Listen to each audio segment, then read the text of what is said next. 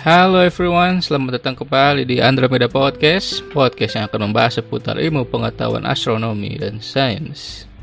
Sebelumnya, selamat menaikkan ibadah puasa bagi yang menjalankan. Semoga dilancarkan terus ya puasanya. Dan apa kabar kalian semua? Semoga selalu dalam keadaan baik-baik saja dan dilancarkan segala urusannya. Baiklah, sudah memasuki episode 6 Ya, sekarang kita akan ngobrol-ngobrol santai lah tentang rasi bintang. Yang mana Rasi bintang ini juga ada hubungannya dengan zodiak. Nah, baiklah. Oke, jadi ribuan tahun lalu pada zaman dahulu memang semua yang pengetahuan yang kita gunakan sekarang ini berasal dari observasi sederhana, bahkan memiliki sejarah yang panjang dalam peradaban manusia, khususnya astronomi. Pengamatan-pengamatan mengenai benda-benda yang ada di angkasa ini memang sudah dilakukan sejak zaman dahulu untuk bisa memahami asal-usul alam semesta, berbagai tujuan lain seperti itu pengetahuan, untuk mengetahui musim dan lain-lain. Berdasarkan dari fenomena-fenomena yang terjadi. Bulan dan matahari menjadi contoh objek yang dominan di angkasa yang entah bagaimana memiliki siklus dan peredaran yang teratur, serta memiliki keserasian ukuran yang jika ditinjau dari bumi. Selain itu juga, kita bisa melihat pada malam hari terdapat titik-titik terang yang berkelip langit dengan jumlah ribuan yang kita sebut sebagai bintang yang mengisi kekosongan pada langit malam. Nah, bintang-bintang di langit malam ini jika dilihat ada yang memiliki kecelangan yang disebut magnitudo ya. Nah, ada yang terang, ada yang redup, ada yang mungkin berwarna merah, biru, kuning, putih, dan macam-macam keunikan lainnya dari suatu bintang ini. Setelah itu juga ada titik cahaya mirip bintang yang tidak berkedip yang disebut sebagai planet dan banyak benda-benda langit lainnya yang teramati seperti mungkin ada komet, hujan meteor dan lain-lain. Semua benda langit yang dapat kita amati baik siang maupun malam hari ini memiliki hal yang unik dan entah bagaimana alam semesta ini seolah-olah membentuk suatu keteraturan dan pola tertentu. Dan kita sebagai manusia ini mengamati serta mempelajari semua pola-pola tersebut sehingga muncullah ilmu pengetahuan baru dan ilmu pengetahuan ini terus berkembang hingga sekarang. Salah satunya adalah ilmu perbintangan. Nah, ilmu perbintangan ini sudah banyak dikenal di masyarakat kuno. Salah satunya adalah mengenai rasi bintang. Nah, sehingga jika diamati Sepertinya bintang-bintang di angkasa ini dapat dibuat seolah-olah memiliki pola tertentu dan dapat dikaitkan dengan bentuk-bentuk tertentu yang kita kenal atau konfigurasi yang kita sebut sebagai ya rasi bintang, konstelasi ataupun apa pun itu. Yang di mana di sini dapat digunakan untuk memudahkan pemetaan posisi bintang bagi pengamat atau untuk menandakan sesuatu. Baik, flashback dulu bahwa Bintang-bintang ini dapat terbit dan terbenam setiap hari dan sesuai sudah dibahas di episode sebelumnya ya bahwa bintang ini selalu terbit lebih cepat 4 menit. Nah, maka di langit ini rasi bintang yang kita lihat pada musim panas, anggapanlah gitu ya, itu akan berbeda dengan rasi bintang yang kita lihat di musim dingin. Nah, kemudian kita juga di sini berbicara mengenai e, suatu istilah yang disebut dengan bola langit yang di mana bola langit ini merupakan tempat menempelnya semua benda-benda langit yang jika kita melihat ke arah utara, maka bola langit ini akan tampak berputar dari timur ke barat. Dan bintang-bintang ini terlihat seolah-olah akan mengikuti lintasan harian bintang ya sebutnya ya. Jadi apa sih rasi bintang itu? Nah, jadi secara definisi bahwa rasi bintang ini merupakan sekumpulan bintang yang saling berhubungan dan membentuk konfigurasi tertentu. Rasi bintang keseluruhan untuk saat ini berjumlah 88 rasi bintang. Kemudian, nah bintang-bintang ini tersebar di seluruh penjuru bola langit dan sehingga langit ini terbagi menjadi 88 wilayah rasi bintang yang kita kenal sekarang. Dan ke-88 rasi bintang ini sudah diresmikan oleh HI atau Himpunan Astronomi Internasional. Nah, anyway, for information bahwa ke-88 rasi ini sebutnya adalah rasi modern dan 48 di antaranya dibuat itu berdasarkan penamaan Yunani beserta penggambaran dari setiap rasi-rasi tersebut yang digambarkan berdasarkan kebudayaan Yunani oleh Ptolemy dan dikenal sebagai 48 rasi Ptolemy. Dan kemudian 40 sisanya ini berasal dari ciptaan ilmuwan pada tahun 1600 hingga 1700-an dan sekarang ke-88 rasi ini disebut sebagai rasi modern. Dan sudah diresmikan oleh HI sehingga pemetaan di langit itu sama seperti pemetaan di bumi ya ibaratkan peta gitu. Nah di langit pun terbagi oleh wilayah yaitu oleh wilayah rasi bintang jadi memang untuk penggambaran dan penamaan rasi ini dibuat secara acak ya berdasarkan kebudayaan masing-masing nah selain Yunani juga sebetulnya ada gitu ada rasi bintang lain yang dibuat berdasarkan kebudayaannya sendiri, berdasarkan pengamatannya sendiri. Itu seperti contohnya itu adalah rasi bintang Tiongkok yang di mana ini berkembang dari zaman e, Cina kuno ya dari ilmu astronomi pada zaman Cina kuno dan memang masih digunakan hingga saat ini meskipun terdapat perbedaan pasti gambarannya karena ini berdasarkan kebudayaan masing-masing. Pada kebudayaan masa lalu menggunakan bintang-bintang ini untuk berbagai aspek. Contohnya untuk menentukan musim, menentukan hari besar agama sebagai penanda waktu dan bahkan dijadikan sebagai navigasi saat belum tentunya kompas untuk menjelajah baik itu darat maupun lautan. Nah, hingga saat ini ilmu perbintangan ini masih banyak digunakan dalam pemetaan benda langit dan navigasi. Kembali ke rasi bintang, bahwa rasi bintang di langit ini secara tiga dimensi ya, itu kita hanya melihat visual bahwa dia tidak memperhitungkan jarak antar bintang-bintang terhadap bumi pada jarak sebenarnya ya. Jadi hanya melihat sebagaimana bintang tersebut tampak berdekatan dan membentuk pola. Jadi tidak tidak memikirkan bahwa satu bintang ini berjarak sekian, bintang ini jarak sekian tidak. Kita hanya melihat di adalah pola langit bahwa bintang itu terlihat berdekatan dan membentuk suatu pola. Nah, kemudian berdasarkan kecerangannya atau yang kita sebut sebagai magnitudo, setiap rasi bintang ini memiliki urutan kecerangan dari mulai paling cerah hingga yang paling redup. Untuk bintang dengan kecerangan yang paling cerah ini dinamakan sebagai alfa. Bintang alfa dari rasi tersebut. Kemudian diikuti dengan beta, gamma, dan seterusnya. Berdasarkan abjad Yunani hingga banyaknya beberapa bintang yang ada di rasi tersebut. Bintang alfa pada rasi ini biasanya merupakan bintang yang menjadi penanda suatu rasi dan paling mudah untuk dicari pada langit malam karena kecerangannya dan diikuti juga biasanya dengan beta gitu. Jadi kita melihat oh ini bintangnya terang, ada polanya itu dari biasanya di alfa dan beta aja dulu. Itu agak lebih mudah gitu untuk memahaminya. Nah, beberapa contoh dari rasi bintang yang bisa dibilang banyak di, dikenal dari 88 rasi bintang dan sebagai penanda apa? Nah, ini ada beberapa rasi nih yang ikonik bisa dibilang gitu. Yang pertama ini ada rasi Orion atau yang dikenal sebagai rasi Waluku atau bajak dengan penanda ada tiga bintang segaris yang kita sebut sebagai sabuk Orion dan ada Alpha Orion dengan bintang rasa semerah yaitu Betelgeuse dan juga ada betanya yaitu Rigel bintang biru. Di Indonesia sendiri rasi ini terbit pada bulan ya kita bisa melihatnya pada bulan Oktober November. Nah ini biasanya digunakan sebagai penanda musim tani. Ya kan? Karena di Indonesia itu sudah mulai masuk musim penghujan. Kemudian rasi ini terletak pada ekuator langit. Sehingga baik belahan bumi selatan maupun belahan bumi utara dapat melihat bintang ini. Nah, bintang ini juga di apa digambarkan sebagai pemburu ya, pemburu pada mitologi Yunani. Nah, kemudian ada rasi Crux Nah, rasi Crux ini merupakan rasi yang ikonik yang dikenal sebagai salib selatan atau bisa dibilang ya bentuknya seperti layang-layang lah. Tapi lebih gampangnya kita sebut salib selatan, orang-orang biasanya nyebutnya seperti itu.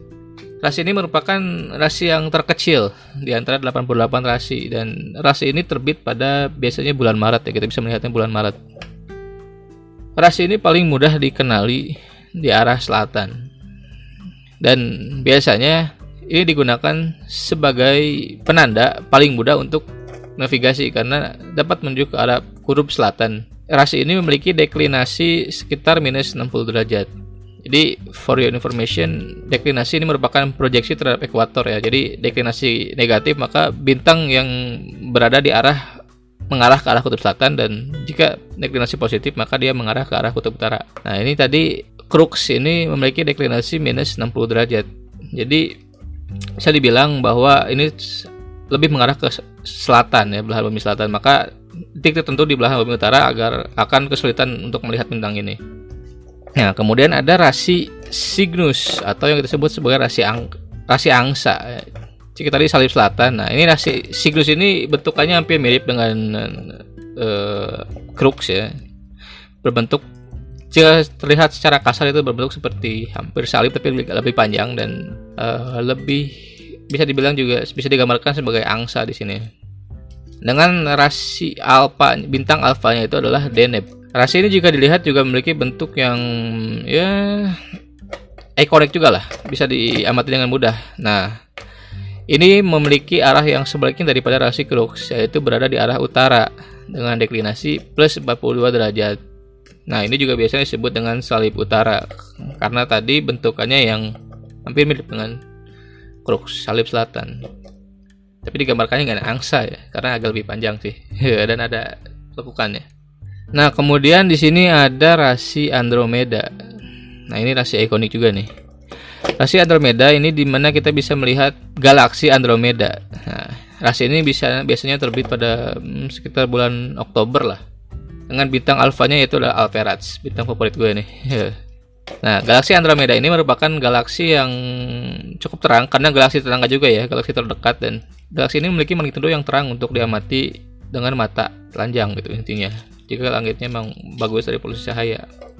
Nah, hasil Andromeda ini dapat dikenali dengan bentuk yang unik yaitu membentuk segi empat Pegasus pada deklinasi plus 37 derajat sekitar bulan Oktober. Dan di situ jika Anda beruntung Anda bisa menemukan satu galaksi yang bagus ya, galaksi Andromeda setidaknya. Nah, kemudian ada rasi Canis Major. Nah, rasi Canis Major ini termasuk ke dalam 48 rasi Ptolemy ya, yang dibuat oleh Ptolemy pada zaman Yunani. Nah, uniknya pada rasi ini terdapat bintang yang paling terang di seluruh penjuru bola langit. Ya, seluruh langit lah. Jika Anda melihat rasi ini pasti Anda akan melihat oh ini kok bintang terang banget nah itu udah pasti itu adalah Alpha Canis Major yang kita kenal sebagai nama Sirius ya. itulah bintang paling terang di langit malam dengan kecelangan atau magnitudo itu sekitar min 1,46 nah kemudian ada resi yang memang tidak pernah terbit istilahnya ya karena rasi ini berada tepat di kutub langit utara dan juga yang tepat di kutub langit selatan jadi intinya ini rasi kutub lah yang, yang bintang itu disebut sebagai bintang sirkumpolar jadi berputarnya di arah kutub utara dan tepat di kutub selatan. Nah, yang pertama ini adalah yang berada di kutub langit utara yakni Ursa Minor atau beruang kecil, biduk kecil. Nah, rasi ini akan sangat sulit diamati di belahan bumi selatan karena hanya dapat terlihat pada lintang plus 90 hingga minus 10 derajat. Sehingga bintang ini terletak di dekat horizon. Ya, jadi kalau di Indonesia masih bisa kelihatan tapi harus tepat lurus di depan horizon gitu. Tapi untuk bintang alfanya tidak bisa terlihat. Nah, ekornya ini sekaligus dari alfa bintang ini merupakan bintang Polaris. Kita sebutnya bintang Polaris karena tepat berada di kutub utara. Ya, istilahnya kita tidak akan dapat melihatnya di atas horizon, dia hanya berputar-putar di situ aja. Di arah horizon. Nah, uniknya dalam bidang navigasi ya bidang navigasi darat maupun laut ya. Bintang ini dijadikan acuan untuk arah utara. Yang tadi ada Crux Selatan, Cygnus Utara. Nah, ini ada bintang yang lebih lebih akurat lagi nih dalam menentukan arah acuan untuk arah utara. Ya kita hanya perlu mengamati alfa nih atau ekor dari bintang ini. Kemudian menarik garis lurus ke arah horizon. Dan itu akan mengarahkan kita tepat ke arah kutub utara. It's never missed. Karena itu ada bintang ini tepat di arah utara, jadi tidak dia hanya berputar-putar di di atas atas bumi gitu ya di kutub utara. Hanya bisa melihat kita ingin melihat di atas kapal itu harus di kutub utara. Nah kemudian jika di utara punya urusan minor kita di selatan punya rasi yang berada di kutub selatan yakni octans. Octans ya. Nah, oktas ini ke dalam masuk dalam 88 rasi modern tapi tidak termasuk ke 48 rasi Ptolemy. Jika tadi urusan minor itu masuk dalam rasi Ptolemy ya yang dibuat oleh Ptolemy 48 rasi Ptolemy yang untuk ini tidak termasuk karena ini di dinamai pada tahun 1700 oleh ilmuwan astronomi asal Prancis kalau nggak salah. Nah, rasi ini dapat diamati pada lintang minus 10 hingga 0 derajat. Ya, karena memang mengarah di langit selatan, jadi butuh lintang yang negatif. Nah, sama halnya seperti uh, bintang Polaris tadi, rasi ini dapat diajarkan dijadikan sebagai acuan arah selatan pada sistem navigasi dengan tepat. Sistemnya sama, kita bisa menarik garis ke arah horizon, itu sudah tepat. Nah, kemudian bintang ini kan memiliki deklinasi yang tetap lah ya bisa dibilang. Jadi posisi di langitnya itu punya satu lintasan terbit dan terbenamnya gitu. Selalu di lintasan itu kadang di atas kepala atau kok agak sedikit serong ke depan atau di horizon. Nah, itu bintang itu punya lintasan yang tetap setiap tahunnya gitu dalam peredaran. Nah, ada beberapa rasi yang berada tepat di bidang ekliptika. Bidang ekliptika matahari atau jalur lintasan matahari. Nah, ini yang kita kenal sebagai rasi zodiak. Nah, rasi zodiak ini akan dilintasi oleh matahari sepanjang tahun dalam periode tertentu e, berdasarkan luasan atau panjang dari lebar dari rasi tersebut layar rasi zodiak. Dan berdasarkan pengamatan dari 88 rasi bintang modern ada 13 di antaranya yang merupakan rasi zodiak lah. 13 itu bukan 12 karena kan zodiak ada 12 ya. Nah, ini itu terdapat perbedaan antara perhitungan antara ilmu astronomi dan astrologi. Nah, apa lagi itu? Jadi astronomi itu dan astrologi itu eh, apa, kedua hal yang sedikit sedikit ya agak berbeda nih. Nah, secara bahasa astronomi ini adalah artinya penamaan bintang. Dan astrologi secara bahasa ya astro dan logos itu ilmu tentang bintang. Kalau tadi astronomi astro dan nomos gitu kan penamaan bintang nama bintang.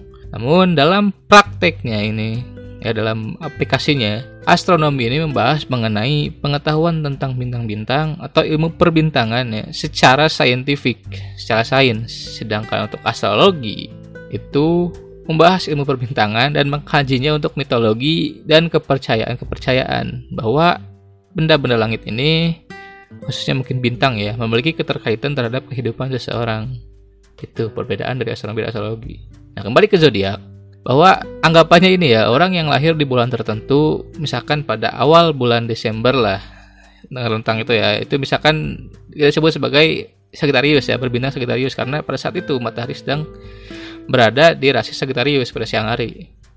Nah, secara sederhananya bahwa eh, bintang Sagittarius ini wah nanti ada kehidupan apa nih gitu kan karena dia bulan Desember atau apa nah itu dikaitkan dengan kepercayaan uh, terhadap kehidupan manusia itu untuk astrologi. Nah untuk secara sainsnya jadi secara sederhananya lah ya secara sains bahwa periode tertentu di siang hari ini matahari melewati suatu rasi pada bulan tertentu. Contohnya ini ya rasi zodiak ini ada 13 di antaranya adalah ada Aries ada Taurus, Gemini, Cancer, Leo, Virgo, Libra, Scorpio, ada Ophiuchus, Sagittarius, Capricorn, Aquarius dan Pisces. Nah, karena ke, eh, yang kita kenal itu adalah 12 ya, tapi di sini ada satu tambahan yaitu rasi Ophiuchus dalam rasi zodiak yang mulai masuk pada tahun 2007 dalam ilmu astronomi. Nah, lamanya matahari melewati rasi bintang ini memang beragam secara perhitungan berdasarkan luasan dan lebar dari rasi ini ya secara derajat gitu jika dilihat dari bumi gitu. Dalam astrologi yang kita kenal yang kita kenal bahwa zodiak ini biasanya dihitung kurang lebih satu bulan ya. Sehingga ada 12 zodiak untuk 12 bulan. Itu kurang lebih satu bulan. Nah, namun dalam faktanya gitu dalam astronomi itu tidak selalu satu bulan, bahkan ada yang hanya enam hari. Ya contohnya nih Capricorn itu memiliki periode 26 hari. Dari 21 Januari hingga 16 Februari. Yang paling lama ini ada ada bintang Virgo, rasi bintang Virgo yang itu lamanya sekitar 45 hari dari 16 September hingga 31 Oktober. Nah, karena memang ini rasi cukup besar juga dan memanjang searah lintasan matahari. Setelah itu juga periode terpendek ini adalah Scorpio dengan hanya 6 hari pada 23 November hingga 29 November. Memang Scorpio ini cukup kita amati itu ya, itu membentuk seperti kalajengking itu cukup panjang juga namun dia memanjang ke arah zenit untuk lebar di arah bidang ekliptikanya itu ya itu hanya beberapa derajat. Nah sehingga untuk panjang terhadap lintasan matahari cukup pendek hanya enam hari saja dilalui mataharinya itu. Kemudian digantikan oleh bintang selanjutnya. Nah setiap rasi zodiak ini akan menampakkan diri di langit dilalui matahari pada periode beberapa hari ya. Kemudian digantikan rasi lain dan seterusnya hingga satu tahun berlalu dan kemudian tahun berikutnya tahun berikutnya lagi nah jika ditinjau dari astrologi setiap rasi itu di, dihitung kurang lebih satu bulan ya lamanya ya, jadi sehingga rasi Ophiuchus ini tidak termasuk Tuh, jadi hanya ada 12 rasi zodiak. Itu berdasarkan uh, ini ya perhitungan untuk bulan lahir seseorang lah 12 bulan. Nah ini contohnya nih ada Aries itu pada tanggal 21 Maret hingga 19 April kan itu untuk zodiak yang bulan Maret hingga April itu zodiaknya berarti Aries itu kemudian ada Gemini yang periodenya itu ada 21 Mei hingga 20 Juni ini. Itu yang lahir antara tanggal segitu adalah zodiaknya Gemini. Dan seterusnya lah hingga Sagittarius hingga Desember. Nah, memang satu bulan ya sekitar satu bulan lah kurang lebih setiap zodiak ini dalam astrologi. Nah karena kenampakan zodiak ini rasi yang terbit di siang hari ini kita juga bisa prediksi secara kasar gitu kapan bulan apa yang akan menjadi zodiak. Misalkan tadi kan Sagittarius ini uh, terbitnya itu bulan Juni kalau nggak salah ya. Terbitnya itu bulan Juni di langit malam ini di langit malam. Nah yang berarti enam bulan kemudian yang artinya itu bulan Desember itu adalah orang yang lahir memiliki rasi zodiak gitu ya intinya. Nah jadi bintang ini kan dalam waktu 6 bulan itu akan terbalik terbitnya misalkan tadi sekitar bulan Juni terbit misalkan malam hari di atas kepala nah maka 6 bulan kemudian dia akan terbit pada siang hari dan secara pengamatan dia berada di bidang analitika, maka dia akan dilalui oleh matahari dan akan menjadi rasi zodiak. Ya, dan akan menjadi uh, zodiak yang dimiliki orang dengan bulan lahir Desember, November Desember ya. Tuh. Nah, kemudian dalam astrologi ini zodiak sering dijadikan ramalan perbintangan gitu ya yang kita kenal sebagai horoskop gitu. Kan suka ada tuh yang kayak wah Gami itu orangnya gimana terus setiap hari itu selalu ada horoskop ya kan kayak nasibnya kan gimana gitu pekerjaan asmara kesuksesan dan lain-lain gitu kan hari ini hari esok gitu. nah itu untuk ilmu astrologi ya nah mungkin berkaitan dengan tadi bintang e, sesuai kelahirannya dan perbedaan hari jadi e, gue juga nggak ngerti lah itu e, gimana konsepnya gitu ya. Kalau yang tahu bisa diskusi mungkin kita nanti. Nah Salah satu contoh kepercayaan terhadap perbintangan ini juga pernah terjadi pada zaman dulu gitu sebelum uh, bukan sebelum ya maksudnya selain ke bintang-bintang gitu terhadap rasi. Nah ini ada juga terhadap datangnya komet itu kepercayaan terhadap perbintangan. Ya ini komet Halley dulu kan ya. Jadi kedatangan entah coincidence, entah apa namanya, entah suatu kebetulan atau apa gitu. Jadi ketika ada komet yang melewati suatu wilayah gitu ya datang ke bumi kan dalam periode tertentu itu selalu terjadi bencana di suatu wilayah entah itu ada perang saudara ataupun kelaparan ataupun bencana apa pun lah itu ya nah jadi kedatangan komet ini sering dicap sebagai penanda bencana dan mitos lah ya gitu. Ada mitos dan hoax gitu. Nah kemudian e, dibantahlah oleh sains gitu, dengan komet ini bahwa ini enggak lah komet itu enggak ada kaitannya dengan bencana gitu kan. Tapi komet ini bahkan kita bisa kaji secara saintifik gitu, secara aritmetika dan perhitungan bahwa dia komet ini memiliki periode tertentu gitu untuk bisa kembali dan bisa diprediksi kapan datangnya, di mana posisi dia akan kembali gitu dalam bentuk hiperbola gitu ya kan itu apa namanya jalurnya gitu kan.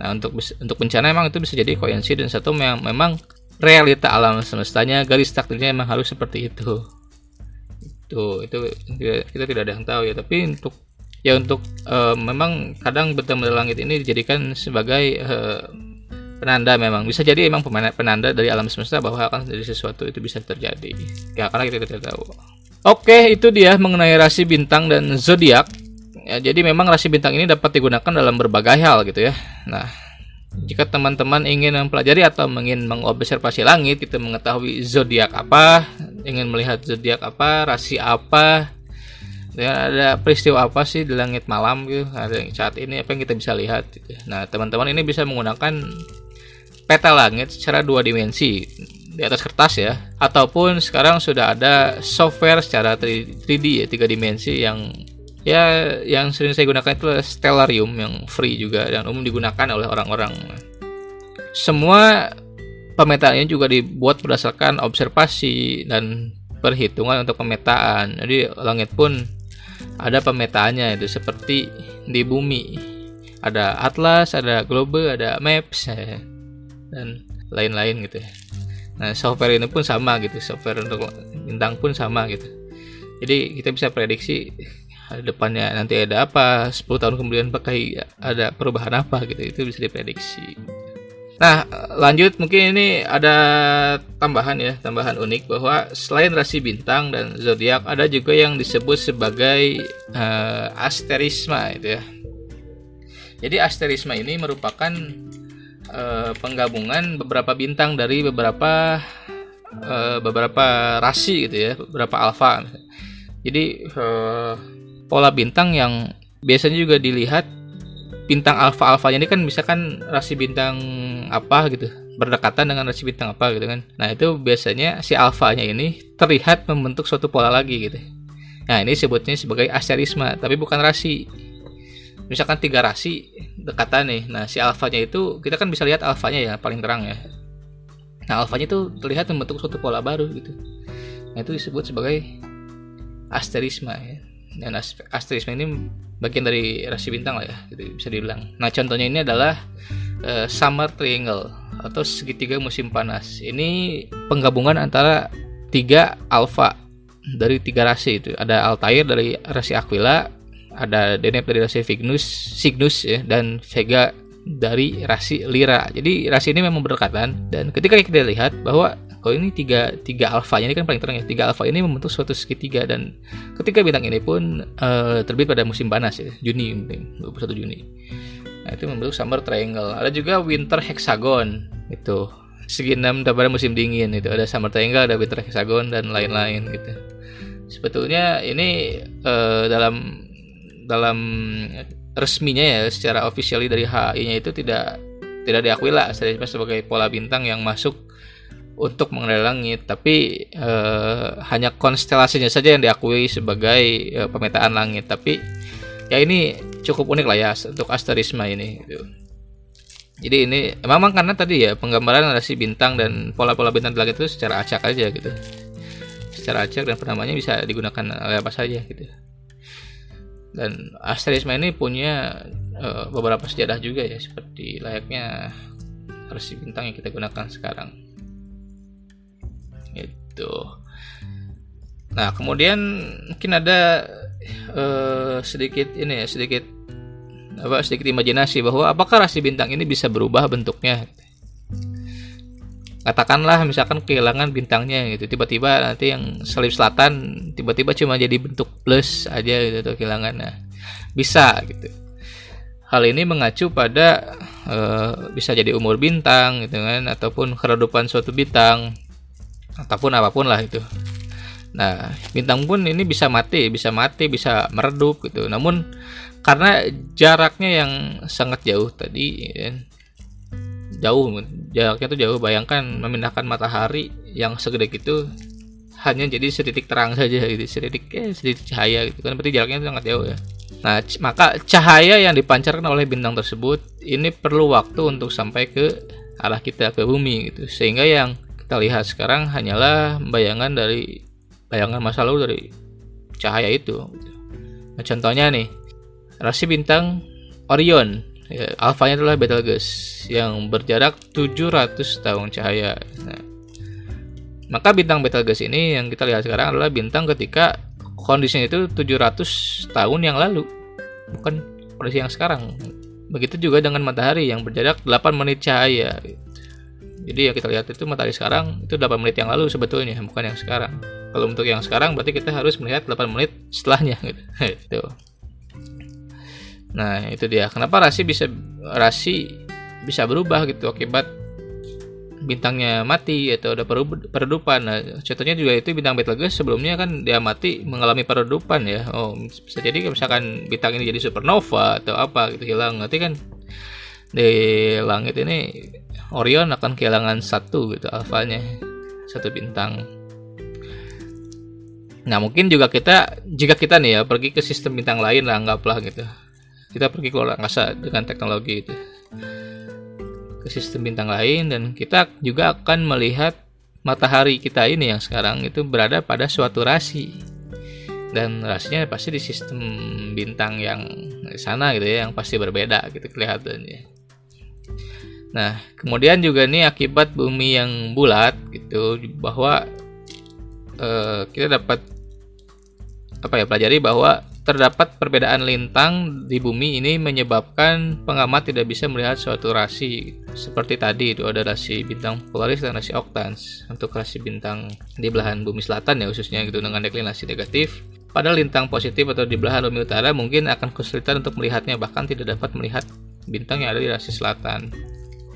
Tuh jadi karena emang bumi ini itu adalah bumi yang bulat. Nah, tuh Oke, jadi itu dia pembahasan mengenai zodiak di episode 6 kali ini, rasi bintang dan zodiak gitu. Jadi, apa zodiak kalian dan apa kalian percaya terhadap horoskop? Bisa Anda jawab sendiri ya.